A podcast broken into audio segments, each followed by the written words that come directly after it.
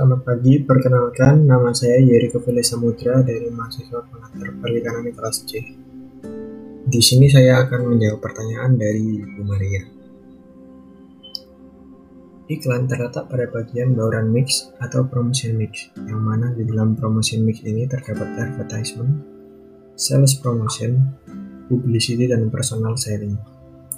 Promotion mix ini merupakan bagian dari bauran pemasaran atau marketing mix dalam marketing mix ini terdapat produk, price, place, serta promotion.